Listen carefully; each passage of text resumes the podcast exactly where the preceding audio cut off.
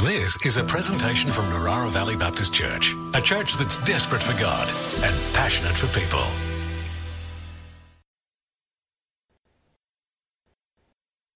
Uh, if we haven't met, my name is Travis, and uh, I'm going to take the next little bit of our service just to share some things from God's Word that I think will really encourage you uh, and hopefully really bless you as well.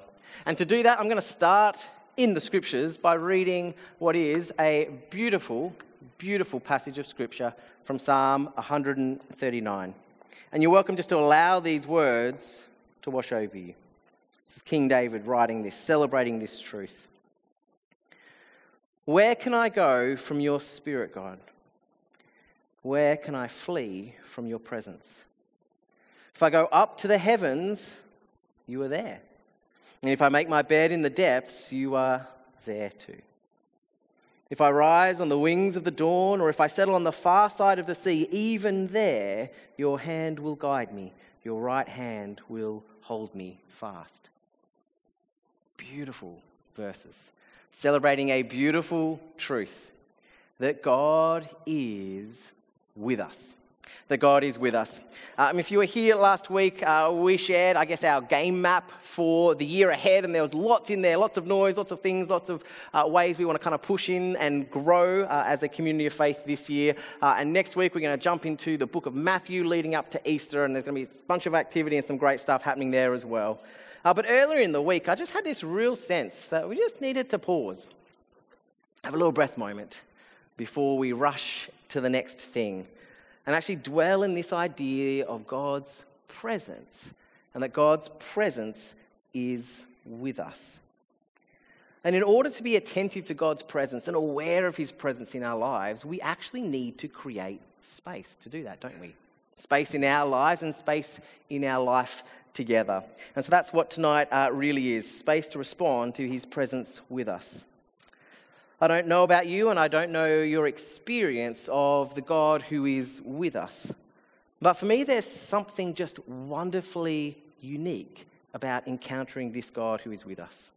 Something profound and beautiful, deeply personal. Something that transforms me every time I do. And so tonight, that's exactly what we're going to do. Um, has anybody heard of breath prayers? One person, two people, three people? Hands, no? Good.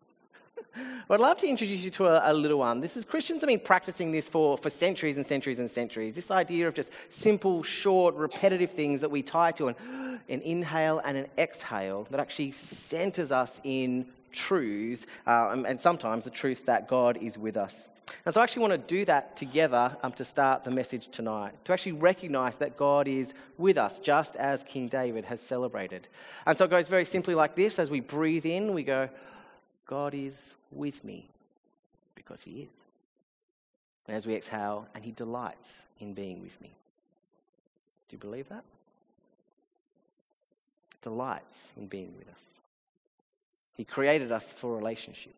He sent his son to restore us to relationship. He sends his Holy Spirit into our life so that we are in relationship.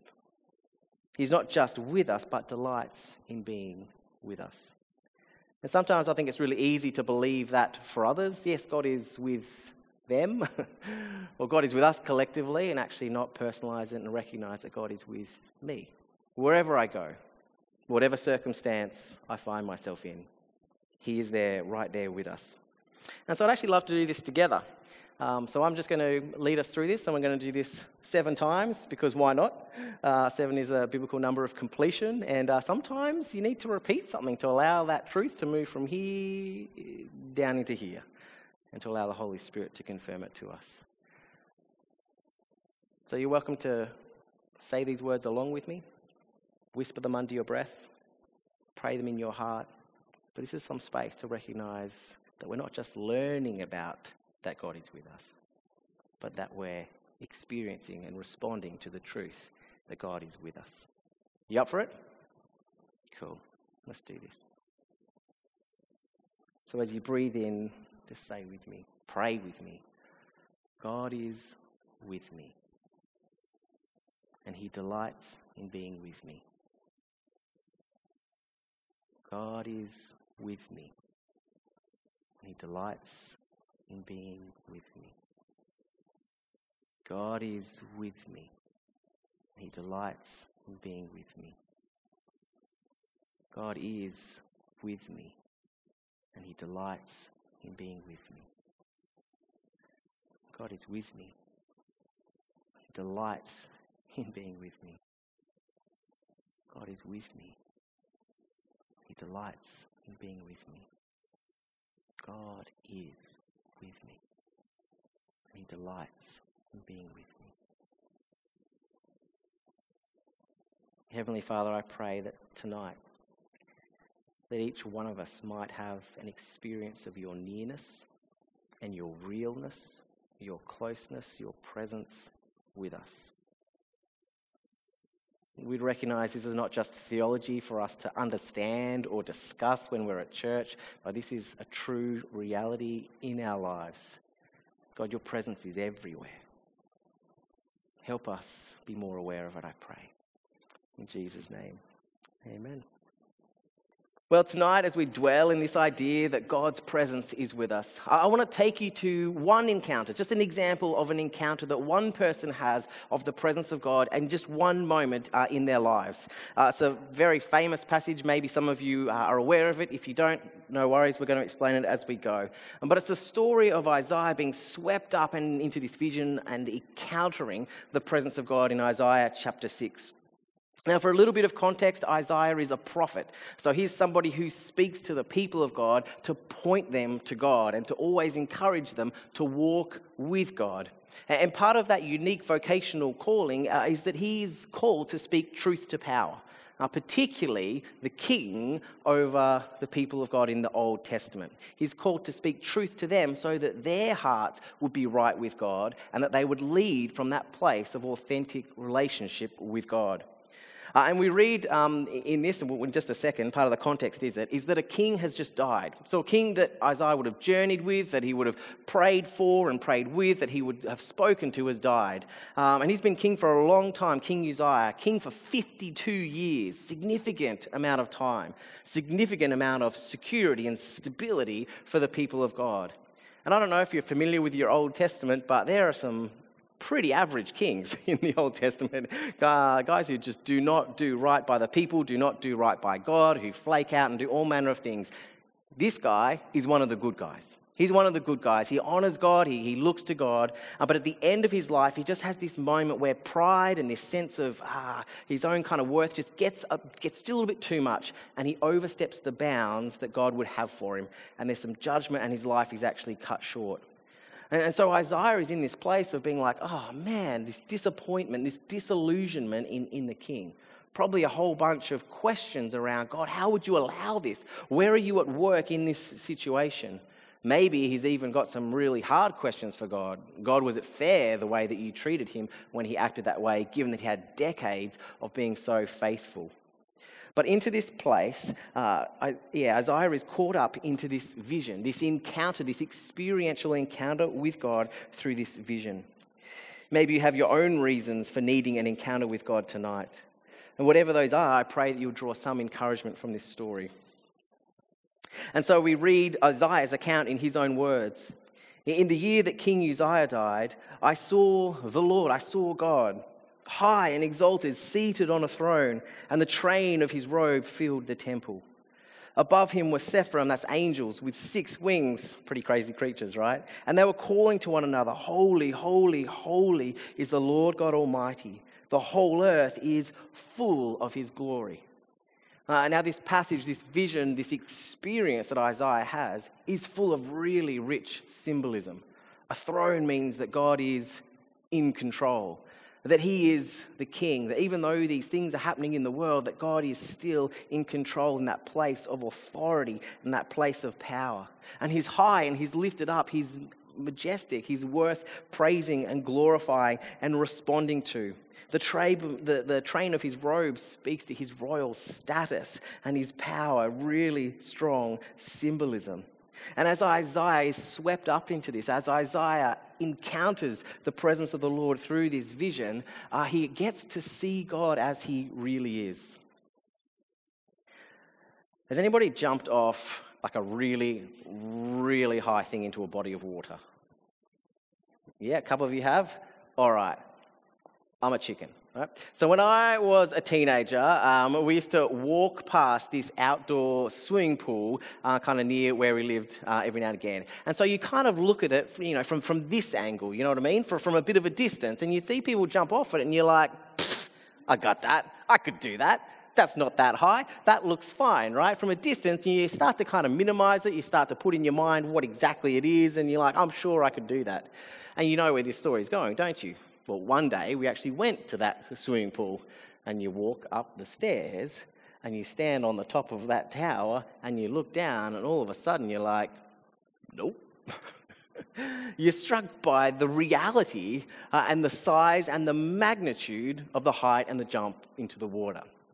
Uh, I think for Isaiah, this is a little bit what's happening for him. This is a God fearing man. This is a man who loves God, who's devoted his life to following God. But as he sees, as he's caught into this encounter with God, he actually sees God as he really is. Um, this holy God, this powerful God, this God who's high and mighty, exalted, lifted up. I think it's a great reminder for him, and it's a great reminder for us not to domesticate God. Uh, not to try and put him in little boxes, not try to go about our lives without much reference to him or, or taking him for granted. But these times when we get to encounter him, see him as he really is, there is just uh, in this this heartfelt response of wanting to glorify him, of wanting to worship him, of wanting to lift him up and not project onto him our sense of right and wrong or what he should be doing or what he shouldn't be doing, but just actually be in awe that this is the God who is with us.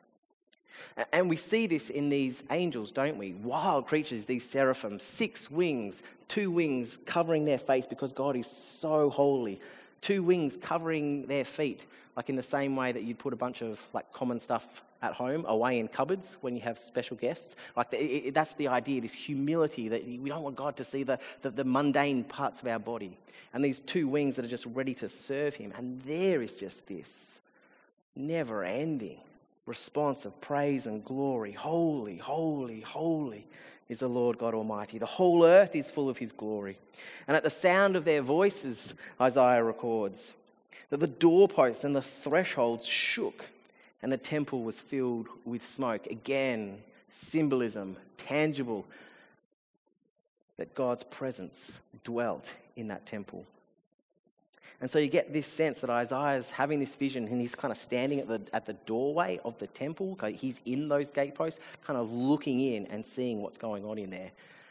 And as these angels are singing these praises and these glories of this great and glorious God, like he's noticing that, the, oh my goodness, the doorway that I'm in is actually shaking and is trembling. So powerful is the voices of these angels in worship of the one who is far greater than even them. I love this quote from a guy called Sam he says, he reminds us that whereas Isaiah saw a vision of a temple and kind of very Old Testament imagery, that we are now the temple of God, those in whom God dwells by his Holy Spirit.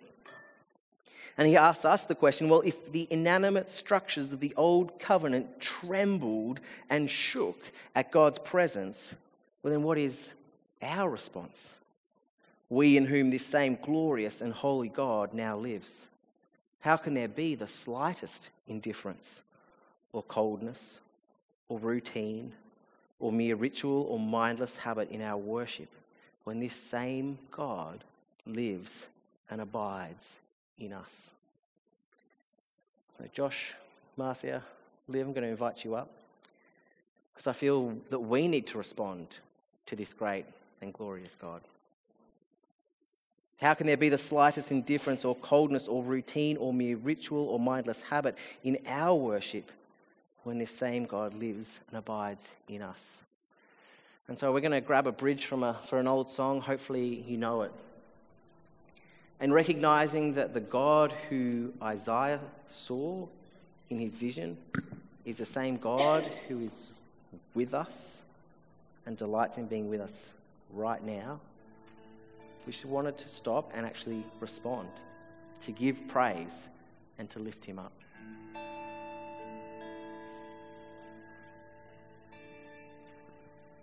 I'm going to be bold. If you really want to lift up God, you're welcome to actually kneel down in this song and just uh, pour out a little bit of heartfelt praise and glory. If you want to sit there and reflect, you're welcome to. Um, if you want to close your eyes and allow these lyrics to wash over you because you're not familiar with them, that's fine too. We're just going to take two minutes, three minutes, like the angels, and like what Isaiah does, actually declare that God is holy and to be praised.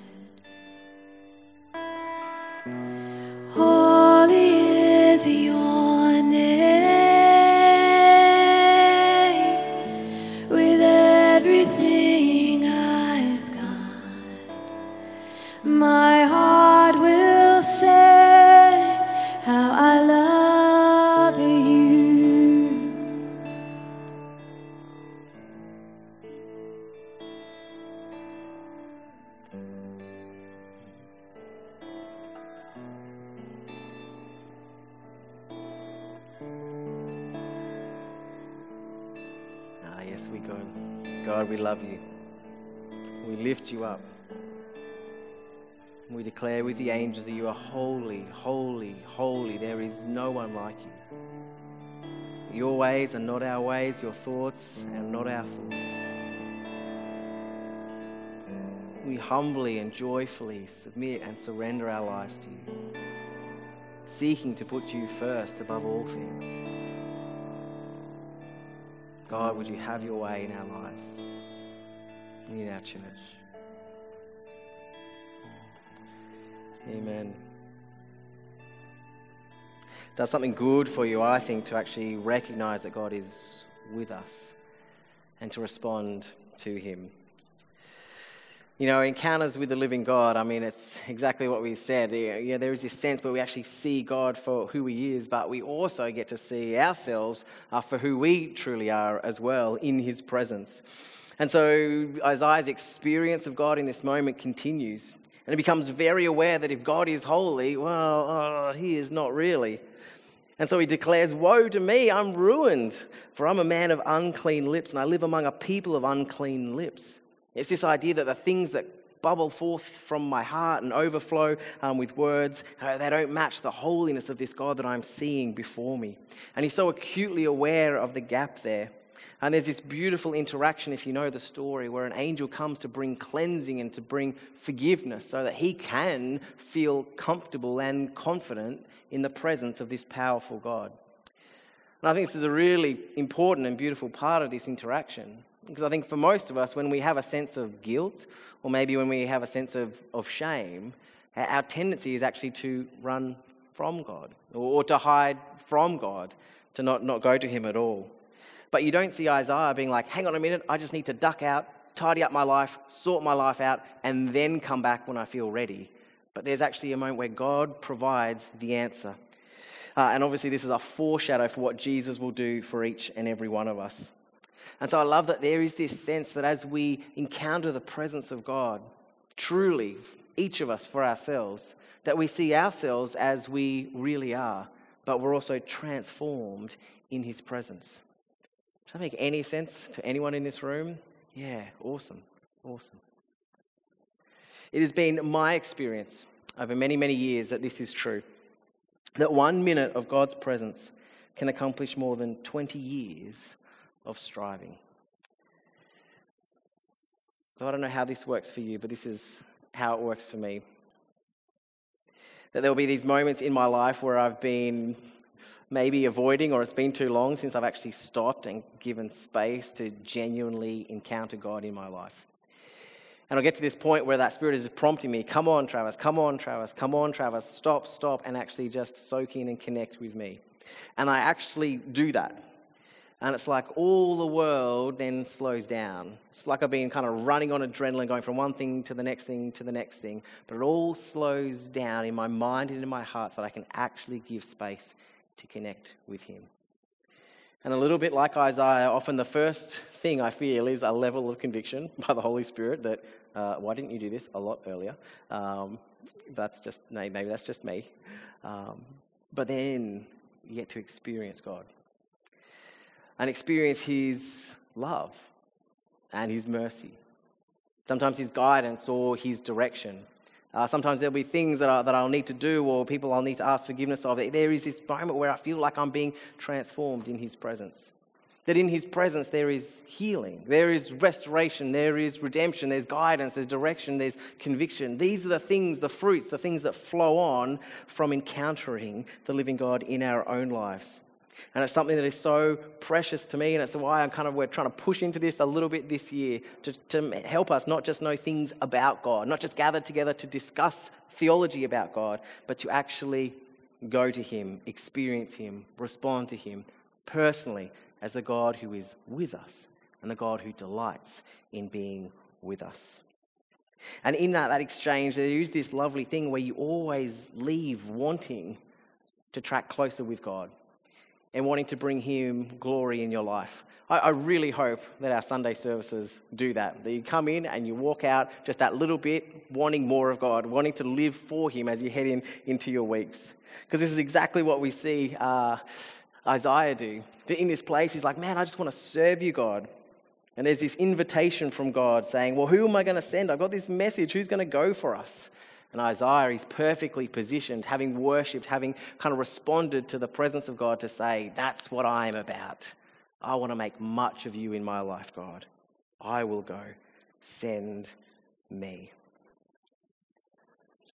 When we encounter God's presence, we desire to live worthy of Him, lives that bring Him honor and glory because we know Him and are known by Him. We love Him and we are loved by Him. In my family, I've got two, two young kids, um, a three year old and a five year old, and we do something called special time. Uh, so we are always around our, our, kids. Our kids are often in our presence. We do tasks together, we play together, we do all this stuff. Um, but my wife, she's very deliberate about reading all this stuff about parenthood, about how you can be the best parents you can be. And one of the things that we've implemented is, is this thing called special time, where it's just one parent with, with one child, uh, and, it's, and it's on their terms. So oh, I get to spend time with my son or my daughter uh, uninterrupted. The timer's on, so they know they've got it. I've got, they've got my full attention. We're not going to do a task. We're not going to do something that I want to do. Uh, they are in charge of that time. We're creating space to connect deeply with one another on their terms, on their agenda.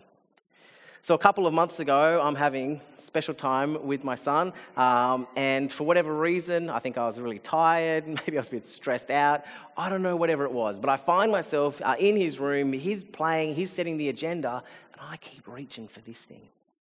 I don't know if I was responding to text messages, I don't know if I was checking emails to see if I got a response to that email. I don't know if I just didn't have the emotional capacity to be fully present in that moment. I was just mindlessly scrolling Facebook. I can't actually remember what I was doing. But I remember kind of doing it a couple of times. We'd play a little bit, uh, play a little bit. Uh. And then my three year old, this is my son, my three year old, he reaches out his hand towards my phone and he says, Daddy, put the phone away. How do you think I felt? a little convicted, right? But he wasn't trying to be a, parent in that moment. The roles weren't reversed. He wasn't trying to be some kind of behavior policeman trying to tell me what I could and couldn't do. What he really meant, if he had the words to go along with it, was Daddy, put your phone away. I want to spend time with you. Daddy, put your phone away. I want your full attention. Daddy, put your phone away. I want you to be fully present with me. Daddy, put your phone away. I love you. I love you. And I think there's something in that for us tonight. God is a God who continues to be with us, with you. I feel like tonight he's saying to us, put your phone away, whether that's literally or metaphorically. Put away the things that keep you distant. Put away the things that keep us at arm's length. Put away the things that keep you slightly closed off or not connecting at all. Because I love you. I want to connect with you. I want you to be present with me, fully present with me, because I love you. I'm going to invite you into a time of communion now. This is a chance to remember what it costs for us to experience God in this way. That Jesus Christ laid down his life on the cross so that there would be no barrier between us and him. So that we can be these temples that are filled with his Holy Spirit. So that we can say with King David, there is nowhere where we can go, there is nothing, no circumstance we can experience where God is not there with us. So I pray for each of you. And I pray for myself as well. That we would draw close to Him. That we would make space for Him. That we would respond and encounter to the living God. Heavenly Father, I just want to thank you so much for your great love for every single person in this room. God, you created them, you know them by name. And your desire is for the richest and most intimate of relationships with them. Father, forgive us, I pray, for the times where we've been slow in coming to you, where we've allowed the busyness of our lives to crowd out special time, uninterrupted time, just to connect with you. Forgive us for the times where we've, oh man, we've acted on temptation and we've persisted in sins that we know keep us separate from you. Forgive us, Lord. Help us to know that you are truly with us, always, for us to experience and know you and encounter you always. In Jesus' mighty name, amen.